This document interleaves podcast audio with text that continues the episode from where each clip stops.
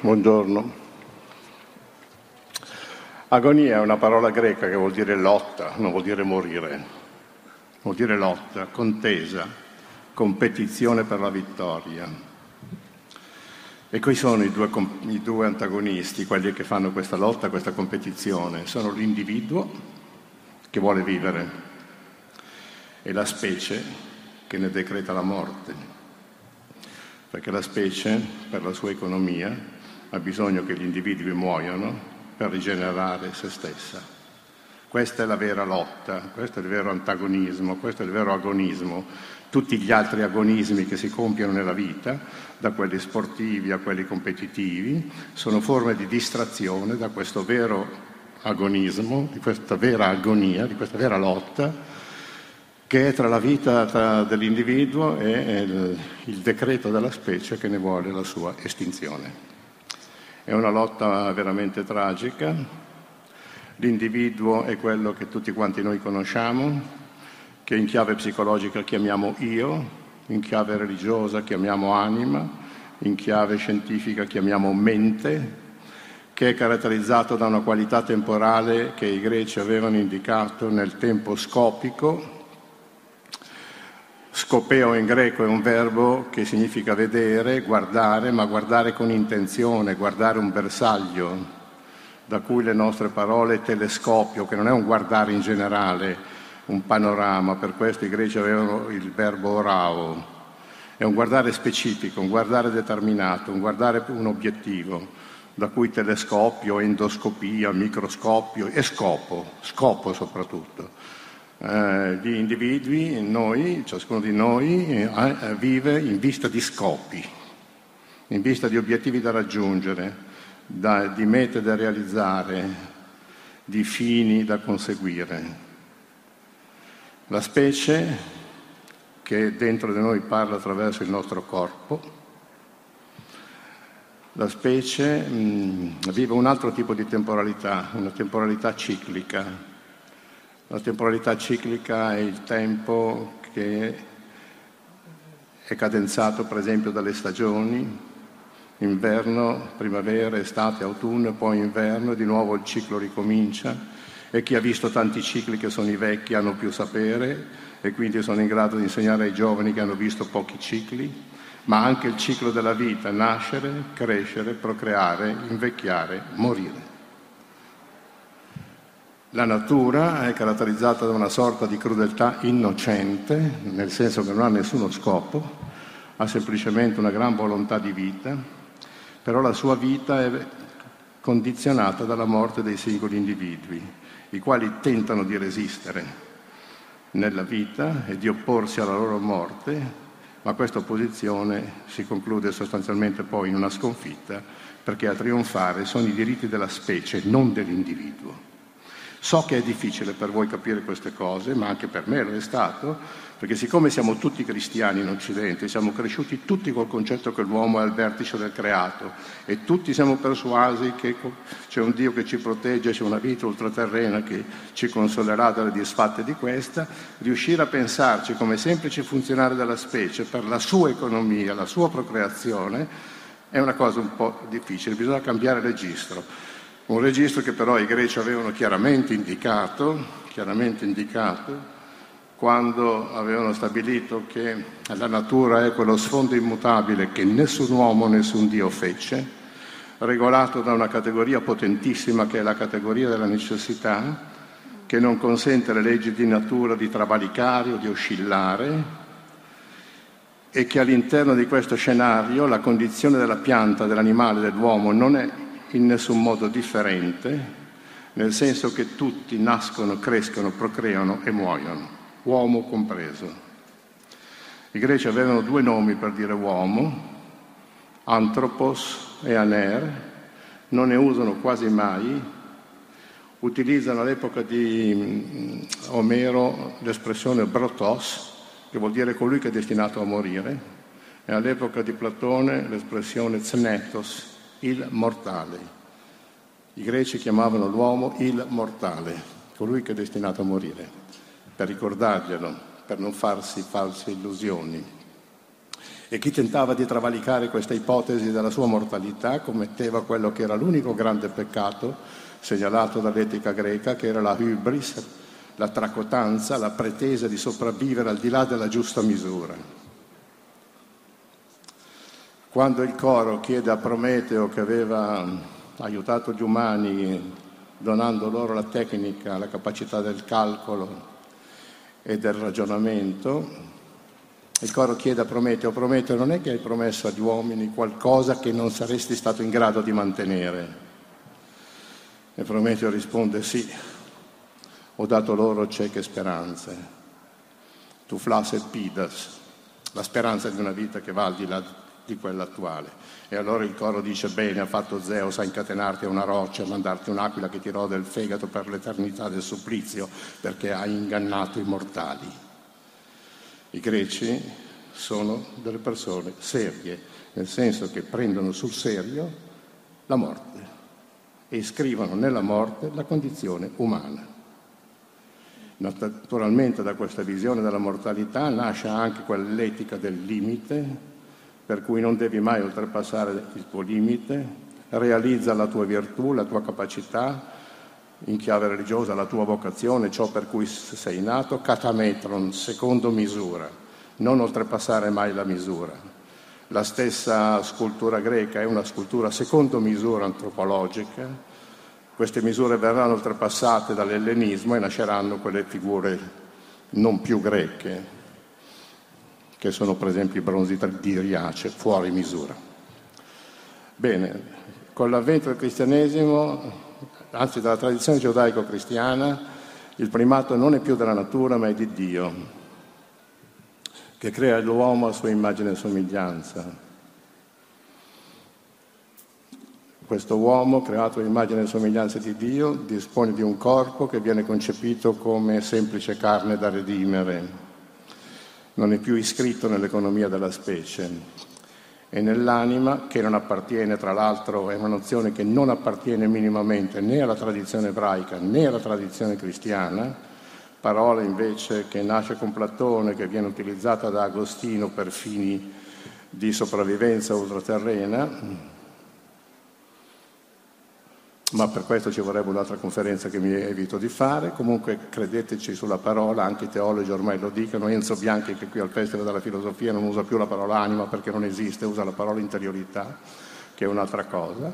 Benissimo, allora in questo contesto mh, mm, nasce un tempo tutto nuovo con l'avvento del cristianesimo, un tempo che non è né scopico, non dell'io, né ciclico, non della natura, ma una sorta di tempo di Dio Dio che fa una promessa.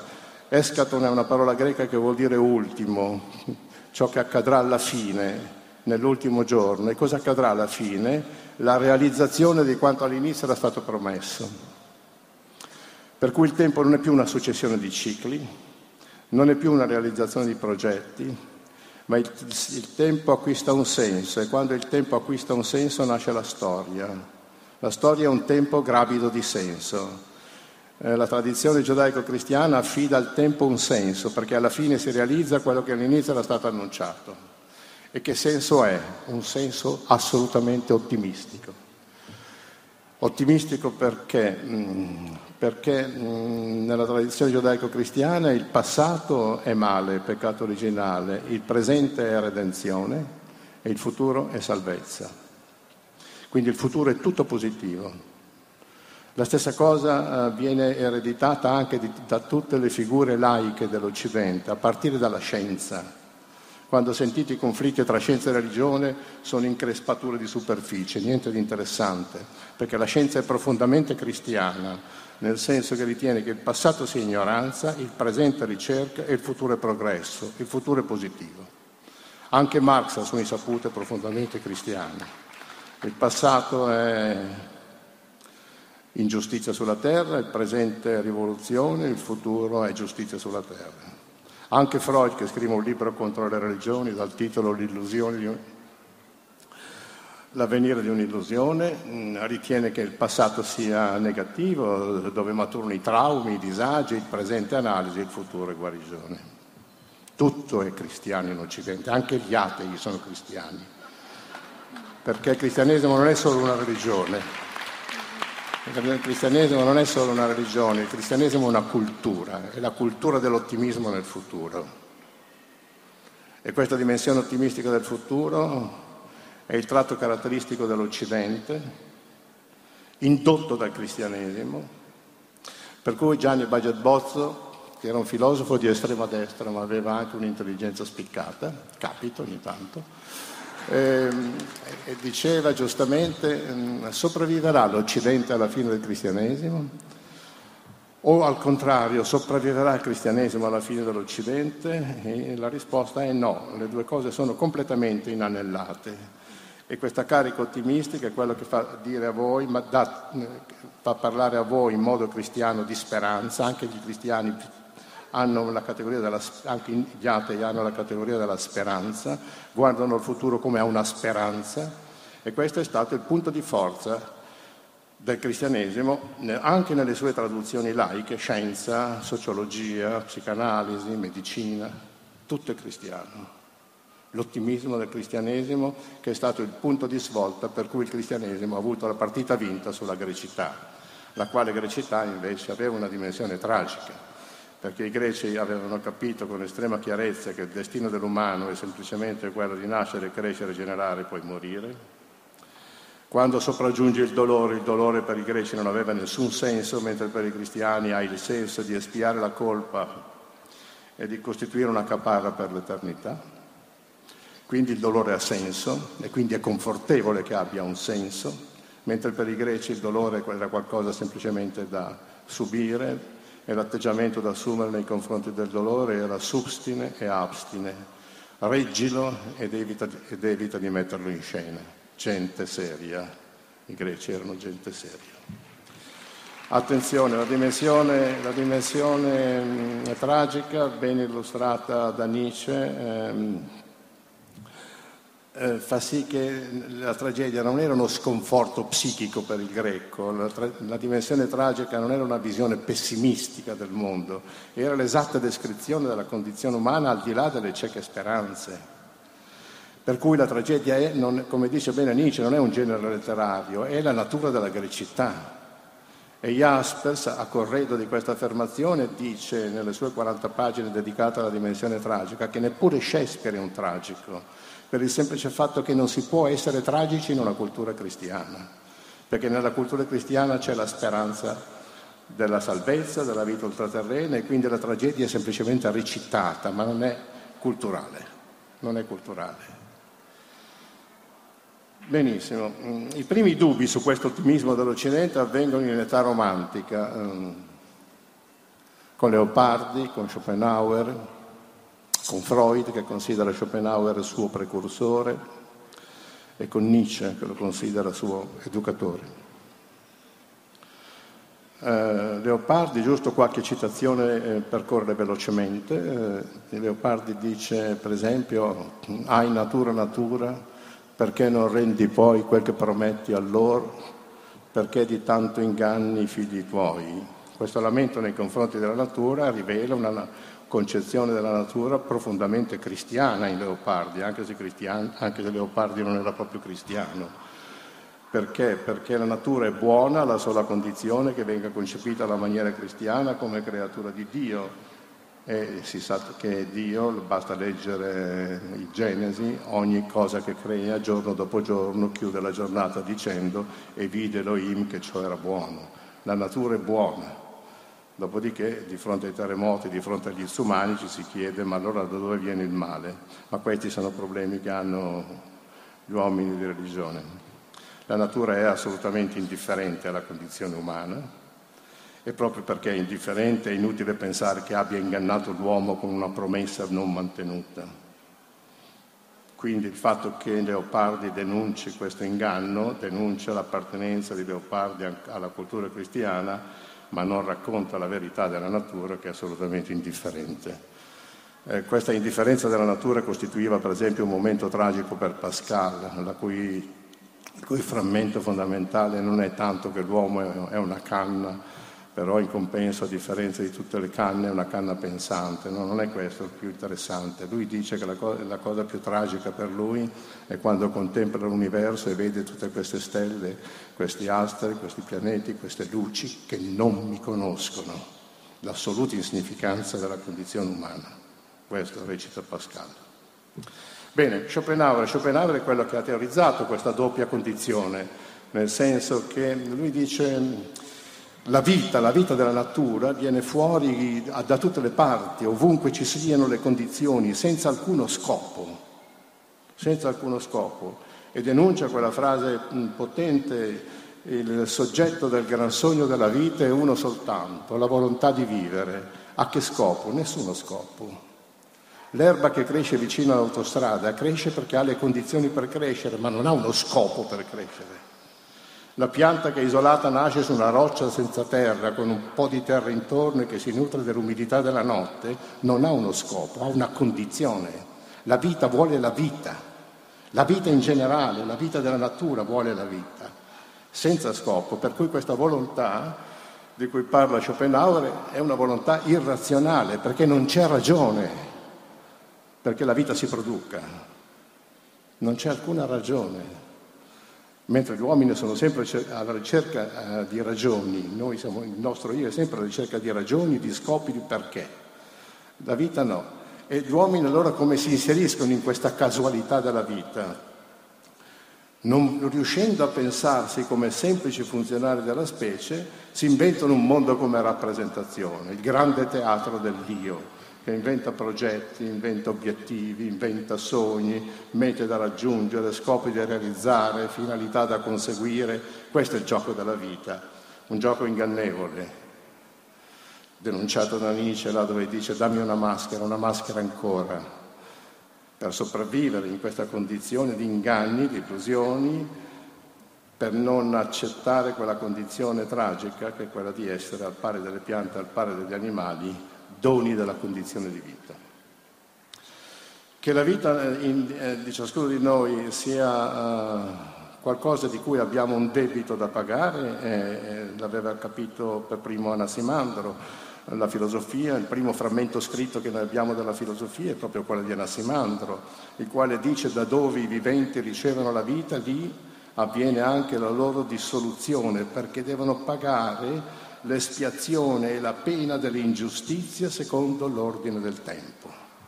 L'esistenza è un'ingiustizia perché se io esisto vuol dire che prima di me poteva nascere un altro, dopo di me poteva nascere un altro, io stesso per il fatto di essere nato sono uscito dall'indeterminato, sono diventato individuo e questo è stato il mio sopra, sopraggiungere e sopravvivere al di fuori dell'indeterminazione, ma di questo io devo pagare il conto devo ritornare nell'indeterminato e da dove è venuta la vita, lì deve venire anche la mia dissoluzione.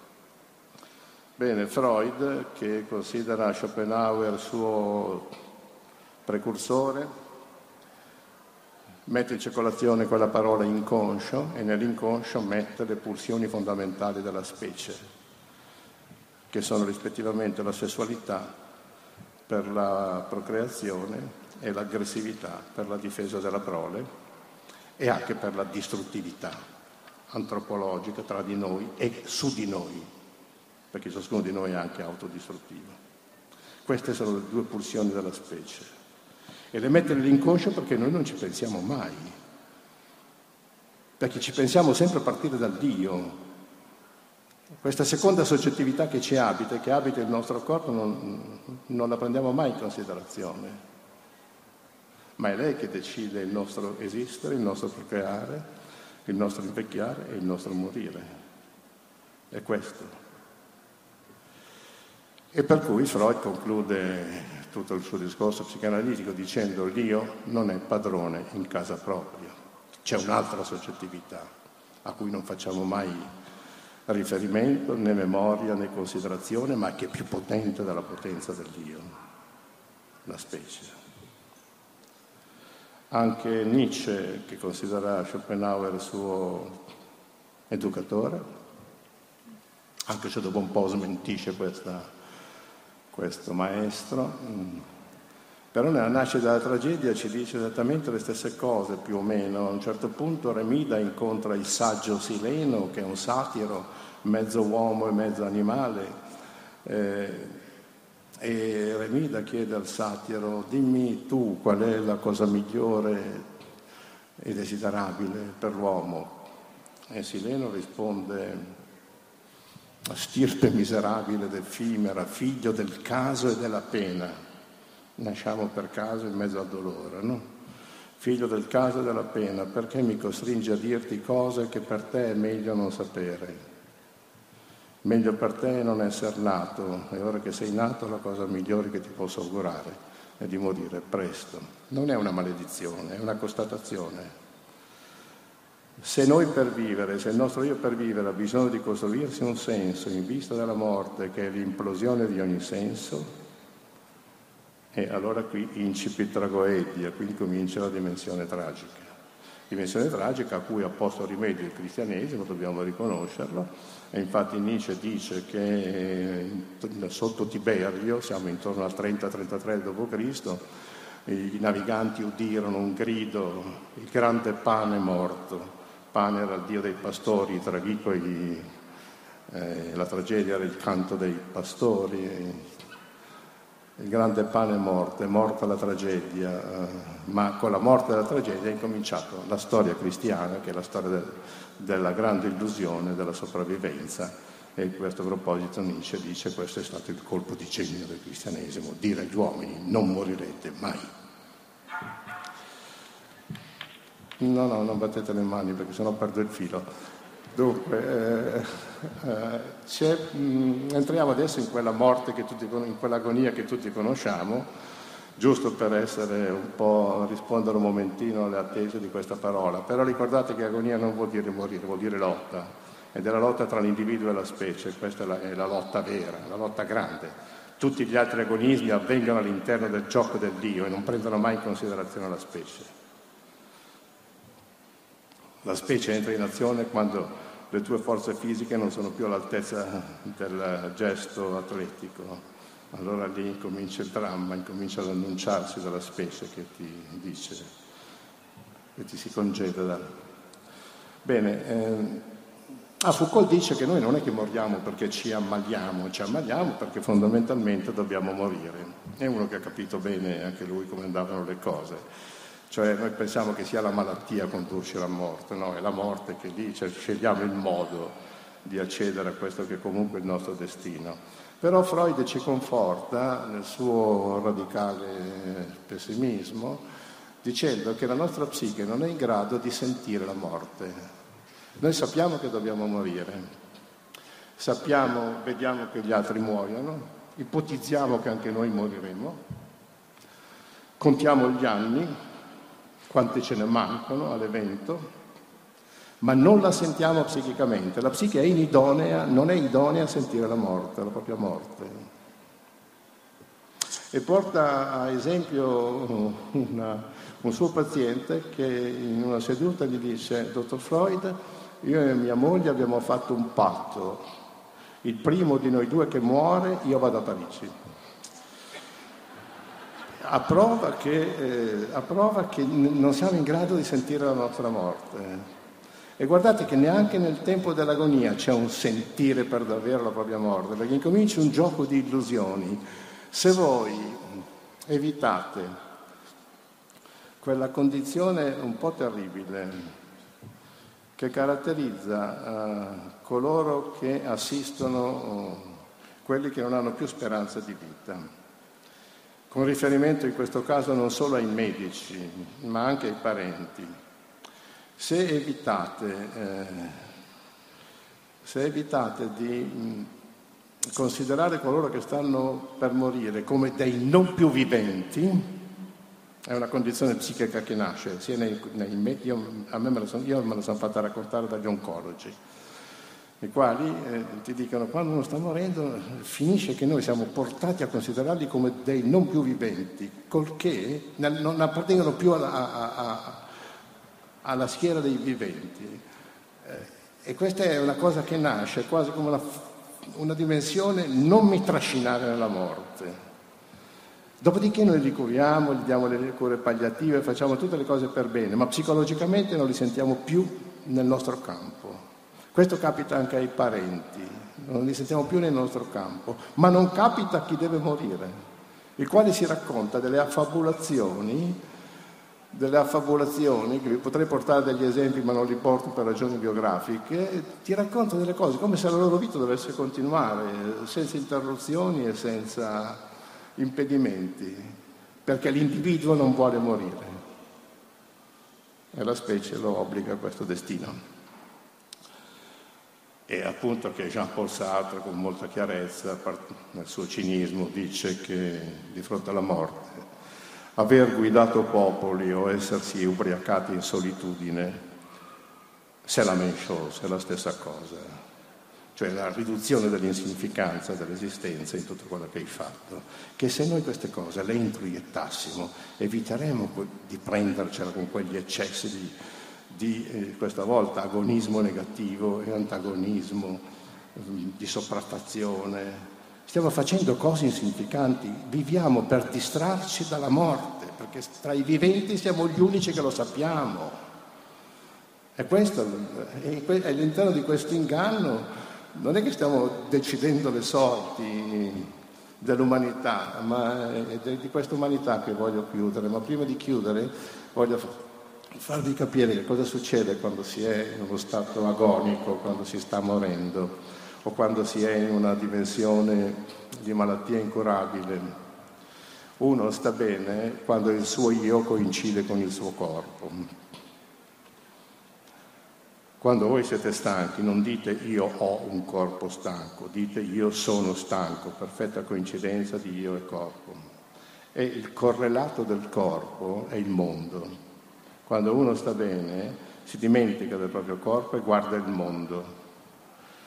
Bisognerebbe che la psicologia si cominciasse a pensare seriamente e la smettesse di andare a carico dalla tradizione filosofico-religiosa che pensa l'uomo costituito da anima e corpo e incominciasse a pensarci, come ben ci ha insegnato Husserl, Heidegger, Jaspers, che non c'è l'anima, ma il rapporto, la psiche consiste nella relazione corpo-mondo.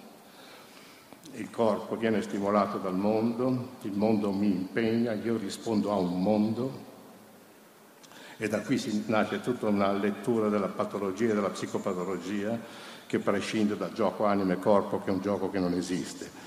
Esiste gioco corpo-mondo. La mia condizione corporea in questo momento non è la condizione corporea che avrò tra un'ora quando insieme ai miei nipotini mangeremo i tortellini. È un'altra condizione corporea, non è l'anima che si agita, è il corpo che subisce delle variazioni a partire dal mondo che ha davanti, il mondo ambiente, non il mondo in generale, il mondo ambiente. Benissimo, nella malattia succede che il mondo va via, il mondo sparisce, si allontana e l'io si separa dal suo corpo, il corpo prende il posto del mondo, non coincide più con me, diventa l'oggetto guardato dal Dio. Questa scissione è esattamente la scissione schizofrenica. La schizofrenia è una scissione tra io e corpo. Il corpo è, diventa l'oggetto del mio sguardo, non è più ciò che coincide con me, ma ciò che mi preoccupa, mi occupa prima di tutte le altre cose e il mondo non mi interessa più. Questa è la condizione dell'agonia intesa come momento di transito.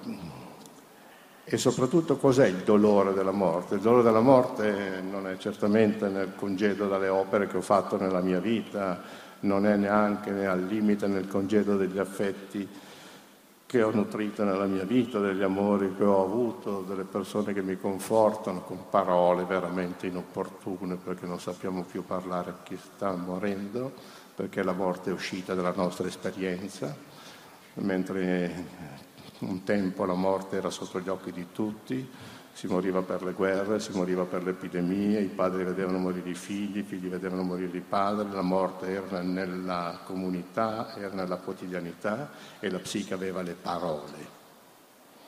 Oggi la morte viene delegata agli organi stabiliti negli ospedali e lì diventa un evento tecnico e restano solo le parole tecniche dei medici a dare la speranza, neanche più le parole umane perché noi le abbiamo perse completamente, tutte. Eh? Dai, dai, ce la farai, ragazzi miei. non si inganna nessuno con un colpo sulle, sulle spalle. Benissimo, ma cosa, di che cosa si soffre esattamente nella condizione agonica? Si soffre della perdita dell'amore che abbiamo maturato per noi stessi, perché a furia di vivere ciascuno di noi si innamora di sé e quando muore deve dire addio al più potente dei suoi amori, più grande degli amori che mai, di tutti quelli che ha maturato nella sua vita, l'amore di sé. Lì deve, deve abbandonare l'oggetto d'amore più importante della sua vita, se stesso. Ed è questa perdita d'amore il momento tragico del congedo. Chiudiamo con un'ultima variazione, usciamo da questo scenario che è quello serio, eh? l'agonia vuol dire lotta, contesa, competizione tra vita e morte. Usciamo da questo scenario e eh, entriamo, non, non è che sta morendo anche l'umanità e non solo il nostro io, è una domanda che si pone un filosofo che a me è molto caro, che si chiama Gunther Anders, il quale dice, ma se i filosofi smettessero di chiedersi quello che si sono chiesti a partire da Leibniz, Schelling, Heidegger, Jaspers, e che hanno chiamato Grundfrage, questione fondamentale, perché l'essere non piuttosto il nulla? E al posto di questa proposizione ne eh, mettessero un'altra un po' più modesta, perché l'umanità piuttosto che la sua estinzione? Che diritto ha l'umanità di essere al mondo piuttosto che non essere? E perché dice queste cose? Un po' sotto la spinta di Nietzsche che ci prefigura le ragioni per cui l'umanità si muoverà pressappoco nella sua estinzione e queste dimensioni sono caratterizzate da quella che Nietzsche dice eh, entrerete nell'età del nichilismo, ma mi capirete tra 50 anni, noi ce ne abbiamo messi 130, ma finalmente ci siamo arrivati in parte a capire che siamo entrati nell'età del nichilismo, che Nietzsche così definisce. Manca lo scopo, eccolo qua quello scopo su cui l'individuo aveva organizzato la sua vita. Manca lo scopo, manca la risposta al perché. Tutti i valori si svalutano. Che i valori si svalutano non è assolutamente interessante perché se i valori non si svalutassero e non ne nascessero dai nuovi, saremmo ancora all'età dei babilonesi. Prima della rivoluzione francese la, la società era organizzata secondo valori gerarchici, dopo la rivoluzione francese si è organizzata secondo valori di cittadinanza. Va bene, la storia va avanti per trasmutazione di valori, anche perché i valori non scendono dal cielo. I valori sono dei coefficienti umani attraverso cui una comunità convive con la minor belligeranza possibile, finché ce la fa. Poi quando implodono se ne fanno di nuovi di più opportuni per la novità che si è stabilito col progresso della storia. I valori, quando poi sentite le persone anziane che lamentano i valori del loro tempo, non fateci caso, lamentano la giovinezza, la sessualità perduta, lamentano queste cose sotto la magnificenza dei valori ma i valori sono coefficienti sociali, nulla di metafisico, nulla di religioso, valgono perché sono fatti valere. Questo lo dice bene Heidegger. Bene, eh, ma invece le prime due proposizioni sono pesanti, manca lo scopo, cioè il futuro non è più una promessa come ce l'aveva insegnato il cristianesimo, il futuro è diventato imprevedibile, eh, Benassayag, che ho incontrato ieri sera, eh, nel suo libro sulle passioni tristi, dice che il futuro è una minaccia per i giovani di oggi. Io non so se è una minaccia, ma è imprevedibile. Una volta io studiavo filosofia, sapevo che quando mi fossi laureato avrei fatto un concorso, avrei vinto questo concorso e avrei insegnato in un liceo nel giro di un anno, due anni. Se oggi uno si laurea in filosofia deve sapere fin dall'inizio che non insegnerà mai filosofia quindi il futuro per lui è imprevedibile. Quando il futuro è imprevedibile non retroagisce come motivazione. Perché devo studiare? Perché devo lavorare? E se non retroagisce come motivazione, eh, allora lo sguardo, che, lo sguardo in avanti dove il futuro ti attrae e ti motiva non c'è. Non c'è. Il nichilismo vuol dire questo. E la seconda proposizione, manca lo scopo, manca la risposta al perché. Perché devo stare al mondo? Qual è la ragione? Io sono convinto che i giovani, se oggi si drogano o si ubriacano, che poi più o meno equivale, non è tanto perché gli piace la droga o gli piace l'alcol, ma perché probabilmente devono, devono assumere ehm, queste cose per, per, non sentire una sorta di anestesia. Anestesia da che cosa? Da una condizione in cui nessuno li chiama per nome, nessuno li convoca, nessuno li ritiene utili a, a qualsiasi cosa, al massimo sono vissuti come problemi, allora perché devo stare tutti i giorni ad assistere alla mia insignificanza sociale?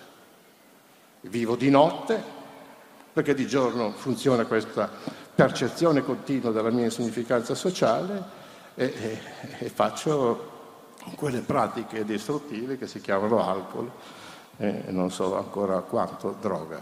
Ma lasciamo perdere questo discorso. Perché tutto questo? Nietzsche nell'annunciare il nichilismo ci indica anche la causa. E la causa consiste nel fatto che Dio è morto e tutti i valori e tutto il futuro era attaccato a lui perché la promessa dell'aldilà era attaccata a Dio, la positività del futuro era configurata dalla virtù cristiana della speranza che era attaccata a Dio. Ma Dio è morto. Che vuol dire che Dio è morto? Non vuol dire mica se Dio esiste o Dio non esiste. Infatti Nietzsche non lo fa annunciare dall'ateo, l'ateo è un altro cristiano che insiste sullo stesso tema, alcuni dicono che Dio esiste, altri dicono che, non, che Dio non esiste, ma si trovano sempre nello stesso circolo. Lo fa annunciare dal folle, perché quando la macchina è in folle non va né avanti né indietro, il folle si trova nella condizione che abbiamo perso qualsiasi punto di riferimento. Se leggete la morte di Dio nella Gaia Scienza, Nietzsche dice ma chi ha commesso questo enorme delitto? non ci rendiamo conto che adesso non abbiamo più né un alto né un basso, né una destra né una sinistra, andiamo precipitando in un infinito nulla. Che cosa sono diventate ormai le chiese se non le tombe e i sepolcri di Dio? Ecco, questa è la morte di Dio, drammaticamente annunciata da Nietzsche. Che significa Dio è morto? Significa che non fa più mondo. Se nel Medioevo, per esempio, la letteratura è inferno, purgatorio e paradiso, se l'arte è arte sacra, se persino la donna è donna angelo, Dio esiste, se io tolgo la parola Dio non capisco niente del Medioevo, ma se tolgo la parola Dio dal mondo contemporaneo lo capisco ancora, sì, lo capisco benissimo. Non lo capirei più se gli togliessi la parola denaro o se gli togliessi la parola tecnica. E allora se Dio è morto, tutto quell'ottimismo con cui il cristianesimo aveva vinto sulla grecità e fatto storia, una grande storia, una grande storia, perché noi siamo figli di questa storia, anche se non credete in Dio, lo ripeto, il cristianesimo non è una, solo una religione, è una cultura, è una condizione psicologica ormai, collettiva. E infatti quando vi dicono se volete fare qualche domanda non chiedetemi che, cosa, che speranze abbiamo, eh, mi raccomando perché questa è una domanda cristiana. Eh, secondo, um,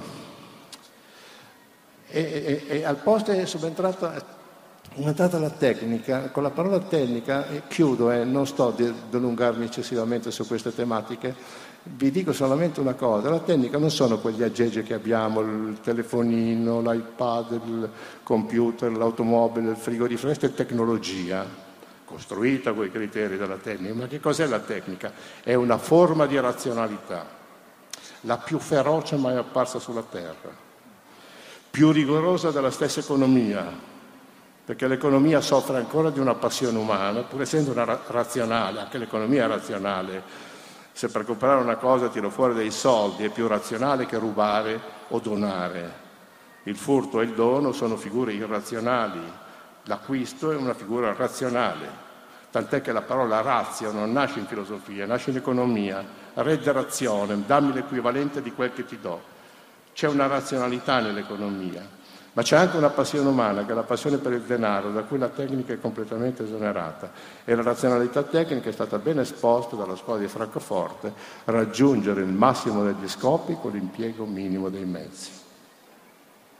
Tutto il resto è ridondanza, disturbo, rumore.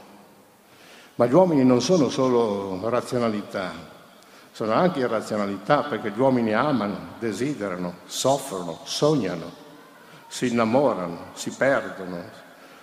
E tutto questo, tutto questo, gradatamente vediamo di espellerlo il più possibile. Perché nel rapporto oggi uomo-macchina la guida ormai ce l'ha già la macchina. Il computer non si ammala, non va in depressione, non resta gravido, non litiga con la moglie, non ha né buono né cattivo umore, non va in ferie, capito? E lui è il modello, quella macchinetta che avete davanti è il modello con cui tutti quanti noi dovremo gradatamente adeguarci. E qui nasce un altro agonismo, terrificante questo, che noi diventiamo gradatamente dei funzionari di apparato, dove quello che sta vicino a me a lavorare non è più il mio compagno di lavoro, ma diventa il mio, competi- mio competitore, perché se lui è più bravo di me, per cui negli uffici e nelle fabbriche si vive non più la condizione di solidarietà, ma si vive la situazione di agonismo. Il più bravo vince, il meno bravo va fuori dall'apparato. Questa è la condizione nuova. Quando è incominciato questa condizione nuova? L'altra condizione che si viene a creare è che la mia identità, l'identità nasce sempre dal riconoscimento, ma oggi il riconoscimento chi ce lo dà? Ce lo dà l'apparato tecnico di appartenenza, perché il riconoscimento me lo danno coloro che decidono della mia carriera, l'avanzamento in carriera è riconoscimento, rafforzamento dell'identità, tornare indietro è indebolimento dell'identità e la mia identità me la dà l'apparato per cui io vivrò per l'apparato, giorno e notte per l'apparato, perché dall'apparato dipende la mia identità. Eh, quando è successo questo? È successo intorno al 68-70, è una cosa recente, per cui è molto difficile muoversi perché non abbiamo ancora preso le, preso le misure. Nel 68 la corrente di sinistra mm, del 68 ha messo in circolazione quel concetto per cui bisognava liberarsi da tutte le strutture esistenti, perché la famiglia era una camera a gas, recito un po' dei loro slogan, eh, la, la scuola è una caserma, la legge è una sopraffazione, il lavoro è un'alienazione, vietato vietare. Su questo vietato vietare, per cui siamo tutti liberi, muoviamoci, si è inserita la corrente americana, questa volta di destra, tu devi realizzare il massimo, le tue performance devono essere di eccellenza, non hai limiti, non c'è un'etica a cui io ti obbligo, l'unico tuo dovere è efficienza e produttività, perché questi sono i grandi valori della tecnica. Le due correnti si sono incrociati e siamo passati dalla civiltà della disciplina alla civiltà dell'efficienza e della produttività.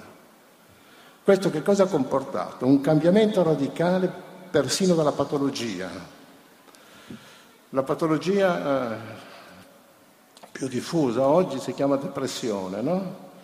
Ecco, quando eravamo nella società della disciplina e la legge era regola e trasgressione, eh, la, la depressione si organizzava intorno al senso di colpa, intorno al senso di colpa. E qualsiasi manuale ancora oggi che voi consultate vedete che il depresso è uno che ha delle colpe assolutamente irreparabili, che non riesce assolutamente a porvi rimedio, non ha più nessuna speranza, si siede su una sedia, guarda il soffitto e poi scientificano il suicidio, a differenza di tutti gli altri che non sono padroni della propria mente, che se muoiono muoiono per caso, mentre il depresso è scientifico, anche lui.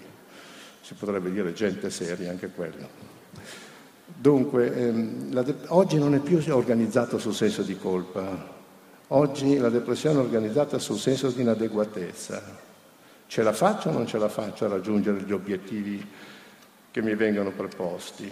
Tenendo conto poi che gli apparati psichici ogni anno alzano l'asticella e tu sei sempre in una condizione di ansia, di insonnia, di un tempo totalmente sequestrato, dove non finisci mai di lavorare per l'apparato, perché devi essere sempre all'altezza della richiesta che ti viene fatta. E allora il senso di colpa, eh, la depressione non si struttura più sulla colpa, si struttura sull'inadeguatezza. Non più permesso proibito, ma ce la faccio o non ce la faccio, in un tasso d'ansia continuo. Questa è eh, una cosa seria e invito gli psichiatri a prendere in considerazione, nel senso nei colloqui che tenete con i depressi, guardate un po' se la qualità della loro depressione non risiede proprio in un'adeguatezza più che nella colpa che è anche difficile da reperire nel proprio passato.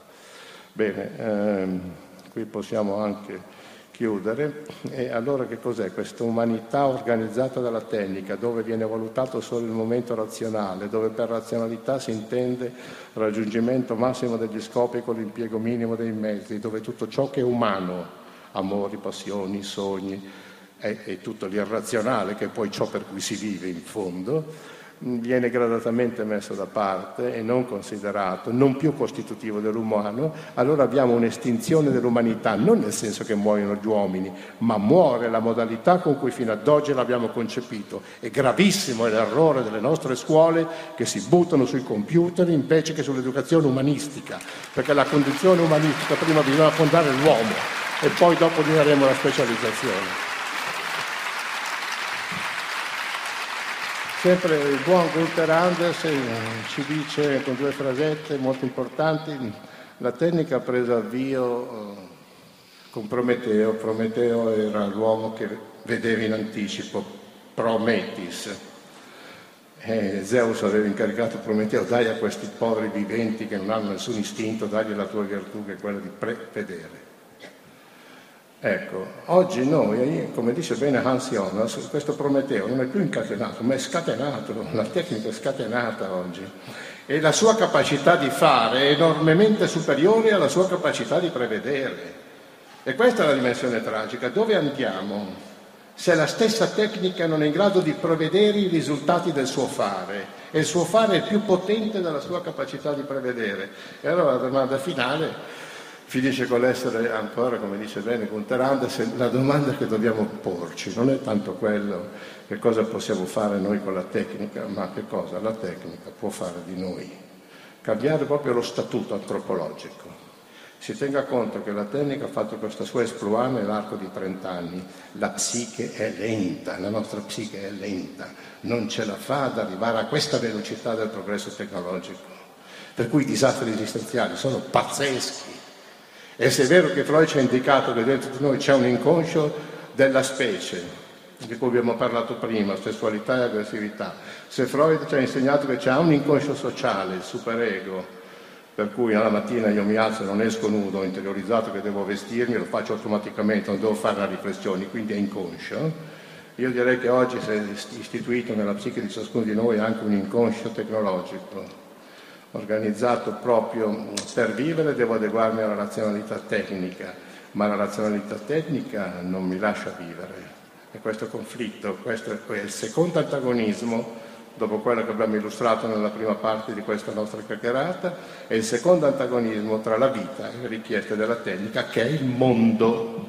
Non è una cosa nel mondo la tecnica, è la forma del mondo e io vivo in un mondo tecnico regolato da quel tipo di razionalità che esclude tutta la componente razionale dell'umano e lo considera come insignificante. Quando la scuola riempie se stessa di computer e non di educazione umanistica, segue la logica della razionalità tecnica.